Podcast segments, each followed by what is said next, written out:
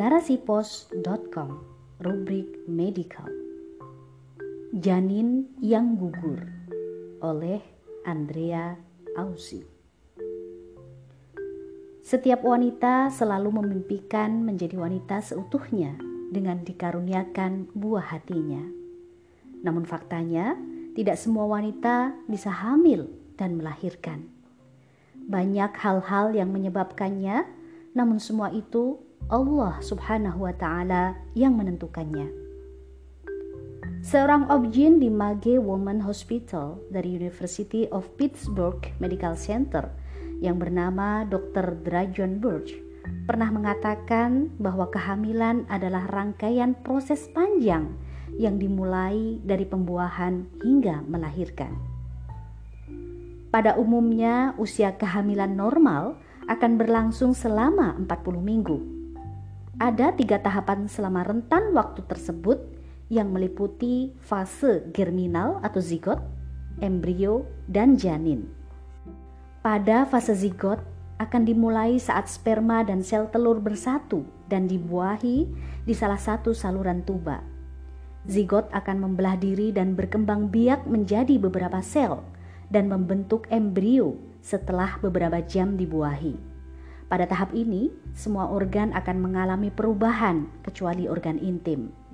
Pada fase ini juga, struktur otak dan sistem syaraf pusat telah terbentuk. Setelah tahap fase embrio selesai, maka fase janin pun dimulai dengan perubahan penting dalam bagian otak. Fase ini biasanya terjadi pada minggu ke-9 hingga berlangsung pada masa persalinan. Sayangnya, tidak semua wanita hamil bisa melewatinya dengan mulus hingga persalinan. Seringkali terjadi kasus keguguran janin. Tercatat 15 sampai dengan 20% wanita hamil mengalami keguguran.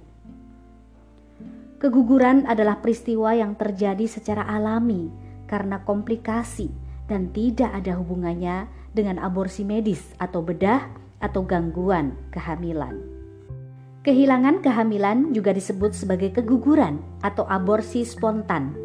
Umumnya didefinisikan sebagai kehamilan intrauterin yang tidak dapat bertahan hingga usia kehamilan 20 minggu. Keguguran dini yang terjadi pada trimester pertama adalah jenis yang paling umum. Periode kehamilan sebelum viabilitas janin di luar rahim dianggap sebagai awal kehamilan. Kebanyakan menganggap awal kehamilan berakhir pada usia kehamilan 20 minggu atau ketika janin memiliki berat 500 gram. Alasan umum keguguran kehamilan adalah masalah kromosom, perkembangan fisik yang abnormal, atau perkembangan plasenta yang abnormal. Penyebab lainnya bisa infeksi, masalah rahim, penyakit ibu seperti diabetes, lupus, penyakit tiroid, trauma dan gaya hidup tidak sehat, obesitas, penggunaan narkoba, dan alkohol. Pasien dengan abortus komplet spontan biasanya datang dengan riwayat perdarahan pervaginam, nyeri perut, dan keluarnya jaringan. Setelah jaringan lewat, pendarahan vagina dan sakit perut mereda. Foto di atas menggambarkan keguguran spontan janin di usia 13 minggu dikarenakan komplikasi kehamilan, bukan aborsi elektif. Foto tersebut menunjukkan janin berkembang penuh dengan semua struktur di tempatnya. Titik-titik hitam kecil adalah mata yang sedang berkembang. Dan jaringan gelap kemerahan atau kecoklatan di tengah adalah tempat jantung dan paru-paru yang sedang berkembang berada.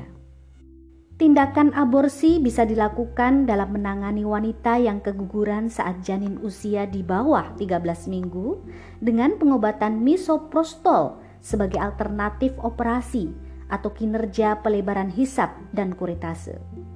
Tindakan aborsi ini tidak memerlukan perawatan lebih lanjut secara medis atau pembedahan.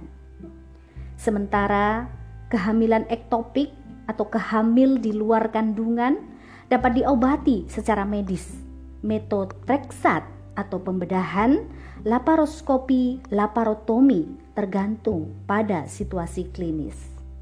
Bagaimana Islam memandang keguguran janin? Allah Subhanahu wa Ta'ala menjanjikan syafaat berupa rumah di surga bagi ibu yang mengalami keguguran.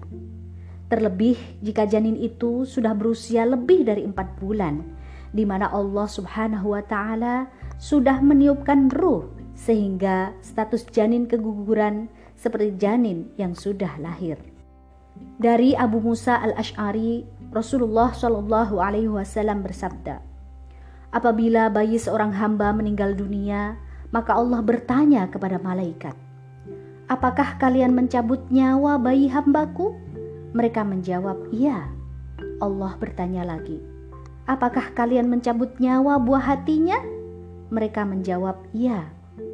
Allah bertanya lagi, apa yang diucapkan hambaku? Malaikat menjawab, dia memujimu dan mengucapkan, inna lillahi wa inna ilaihi raji'un.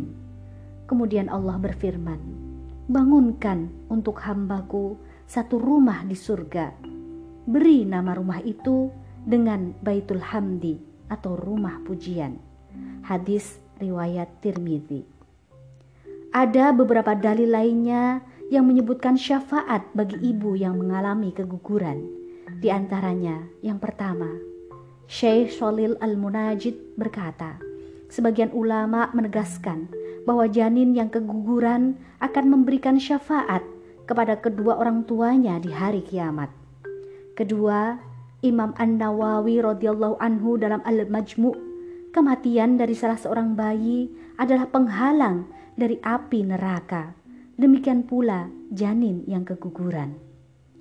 Perasaan sedih pasti dialami oleh seorang ibu yang harus kehilangan buah hati yang dinantikannya. Tapi yakinlah, selalu ada syafaat surga atas pahala kesabaran musibah yang dialaminya. Allah Maha Baik dan sangat tahu apa yang terbaik bagi hambanya.